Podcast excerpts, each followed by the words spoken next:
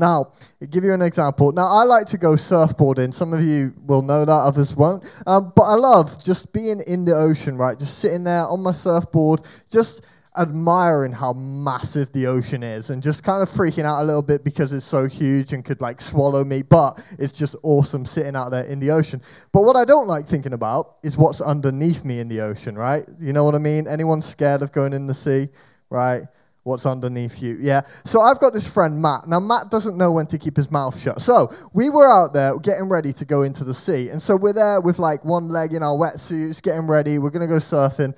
Um, and Matt turns around and he starts reeling off all of these statistics on the amount of sharks that are sighted in the UK. And he starts reeling this stuff off and he starts talking about how many shark attacks there are in the world. And I'm there like, okay, Matt, just be quiet. It's going to be okay. We go surfing all the time. It's fine. So we're out there in the water having a good time. But then suddenly I realize I'm like the only one who's out deep. And so I start to freak out a little bit. I'm overthinking. I'm thinking, what is underneath me, right? There's going to be some shark that's going to come and attack me. I feel something brush up against my left leg. Okay, so I'm freaking out now, right? There's a shark coming for me. So I start paddling back. We're trying to get back to shore because I don't want to get eaten by the shark. I feel it again on my leg. It keeps hitting my leg. Whatever it is, the shark is like swimming next to me, hitting my leg. And then I get to this bit that's a bit shallower. And I turn around and I realize, thing about surfing is you have what's called a leash. Now, a leash is like tied to your leg and tied to your surfboard so that your surfboard doesn't fly off and get lost. So the whole time, I thought this shark was like following me. It's just my own leash. Um, so freaking out a little bit. But it was one of those moments that what it seemed really calm, but then suddenly everything was super intense.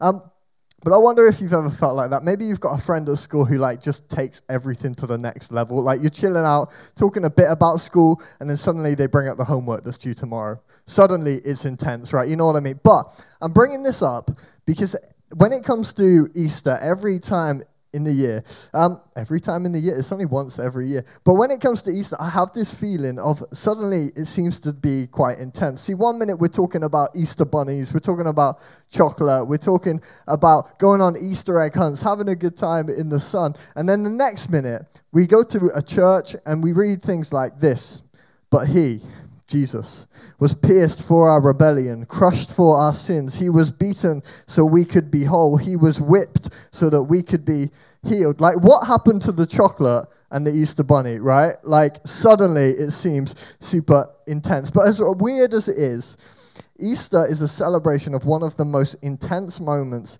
in history when Jesus died on a cross and rose again. And for some of us, we might have heard about that loads of times. For some people, this might be one of the first times, and it's a little bit disturbing. But either way, we have to wrestle with the same questions why did it happen?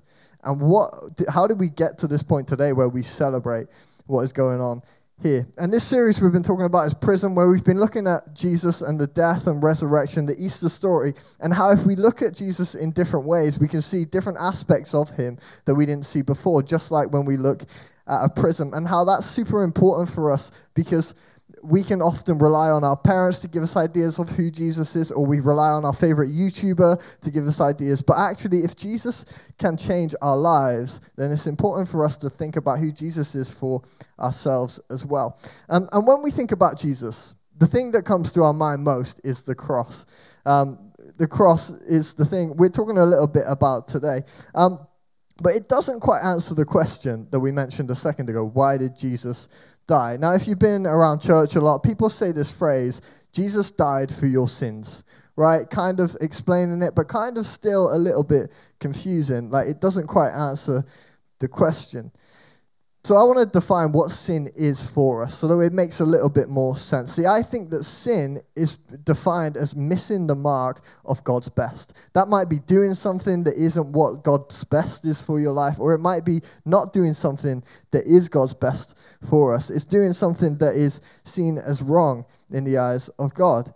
Um, but it still doesn't quite tell us why Jesus had to die. Um, we get, right, that murder is a big deal to God. We get that that's a big thing. But then we don't quite understand how lying to our little brother about whether there's chocolate left in the cupboard, like, that doesn't seem like as big a deal, right? Just getting annoyed at your friend, like it doesn't seem as much of a big deal. And suddenly, this escalation from the little mistakes that I make to Jesus dying seems a little bit intense as well. Um, maybe you've been watching the news over the last few days and you've been watching Will Smith.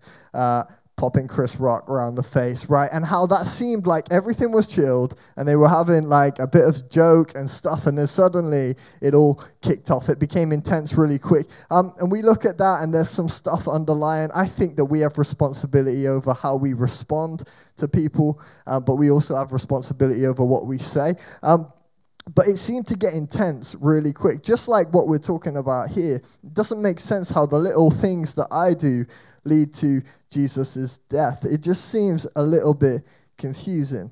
Um, so, why is sin such a big deal? Um, I think that sin always destroys something. Uh, it doesn't always have equal consequences. Like when we spoke about murder, it's a little bit different to telling uh, a white lie to somebody. But I think that sin always destroys something. Um, think about the last time somebody talked bad about you. Maybe think about the last time somebody lied to you. Maybe someone ignored you. Maybe someone took the mick out of you. Why did it bother you? Because it betrayed your confidence. Maybe it made you feel a little bit less about yourself. Maybe you lost trust with that person. See, sin always takes something from somebody and creates distance. It destroys something in the relationship. Um, and so, if sin can do that in our relationship with people, then it can also do that in our relationship with God. See, don't get me wrong. I think that God loves us and that God is always close. But see, what sin does is it makes us seem, it makes it seem like what we do and what we don't do make it impossible for us and God to be friends. It makes it seem impossible. Um, and maybe some of us, we've been. Uh, we've been in that place before where we thought to ourselves, well, I shouldn't go to church today because my relationship with God isn't great. I can't hang out with these Christian dudes because I'm not quite good enough. Um, and we start to put ourselves in this box. We're not good enough to be around God. Um, see, I don't think that that is the case. I want to look at that passage that I read out a little bit earlier, the super intense one. Here's what it says. But he, Jesus, was pierced for our rebellion, crushed for our sins. He was beaten so that we could be whole. He was whipped so that we could be healed. All of us, like sheep, have strayed away. We left God's path to follow our own. Yet the Lord laid on him the sins of all of us. Now, it doesn't sound that great. If we already feel like there's a, a distance between us and God, it doesn't feel that great. It doesn't feel amazing. It doesn't feel like us and God are on good terms. And you know what? That's true um, that Isaiah was talking about is how it was because of the rebellion of others that, that we did this to Jesus.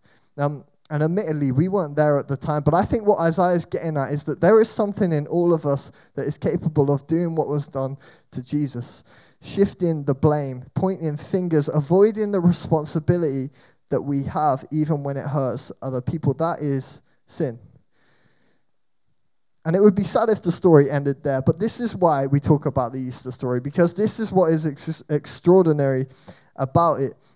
Um, see, sin killed and pushed, punished Jesus, uh, and there should have been eternal distance. With anybody else, there would have been a distance between us because of that. Um, but here's what it says it says, uh, after this, when Jesus has been beaten, he's been falsely accused, he's hanging on a cross about to die. Here's what he prays He says, Father, forgive them, for they don't know what they are doing.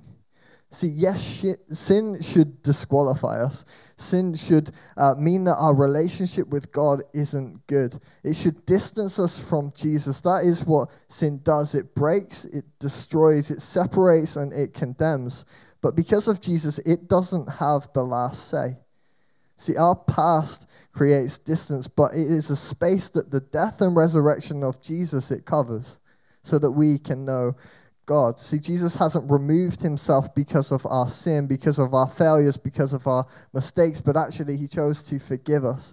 He chose to be close with us again. Um, and then Jesus rose from the dead so that there was no reason for us to keep our distance from God, no matter what? See, Isaiah, I think he was right, but Our past does not have to hold us back. Sin that you think keeps you away from Jesus, it, it doesn't actually. Maybe for some of us in the room, there are areas of our life where we feel like we've messed up too much and that we are not worthy of being around God, not worthy of knowing God. Um, I want you to know that that distance that the sin and the mistakes makes you feel, that distance isn't actually there. That God is still close, that God is still with us, and God still loves us, and that we can know God for ourselves. Um, and so, if you remember anything from today, I want you to remember this. Because of Jesus, your past does not have to hold you back. Because of Jesus, your past does not have to hold you back regardless of what you've done, regardless of who you are, God wants to know you. God wants to have a relationship with you, and that we can dive into a relationship with Him today. So, we're going to do something quickly. Um, we did a bit of a response last week, and we're going to do a very similar response this week as well for anybody who didn't get a chance to respond. Um, and what we're going to do is, we, in a second, we're going to close our eyes because I think for some of us, we can get ourselves wrapped up and feel like we're not good enough, like we can't know God. And maybe for some of us in our in this room, we we feel that way. We feel like we've made too many mistakes. We are not good enough. We failed too many times to know God. God doesn't love us. God doesn't care about us.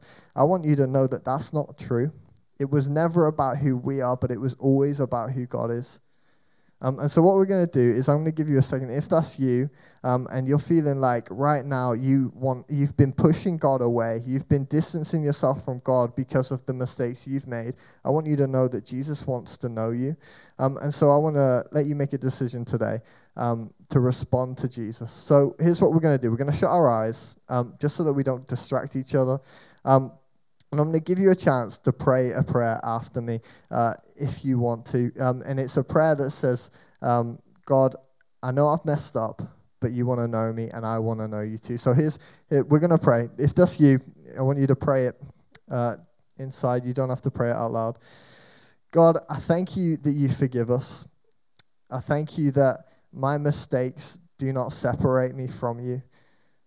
And God, I pray that I would not let that be a barrier to knowing you.